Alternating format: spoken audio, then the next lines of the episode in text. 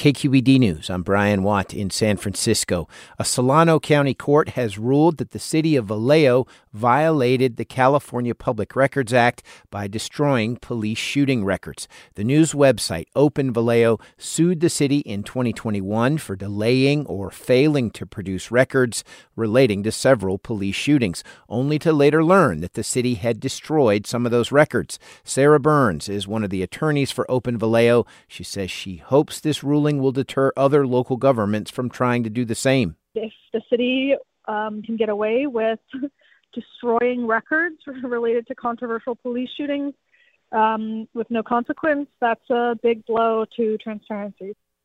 When the antiviral Paxlovid was first authorized for COVID in 2021, low supply meant it was reserved for the most high risk patients. Now, California officials want more people to take it. KQED's Carly Severn explains.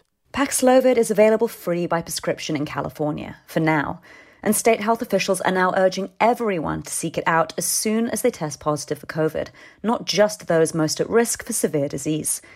Paxlovid helps prevent hospitalization and death and reduces COVID symptoms. There's also evidence it might reduce the risk of long COVID.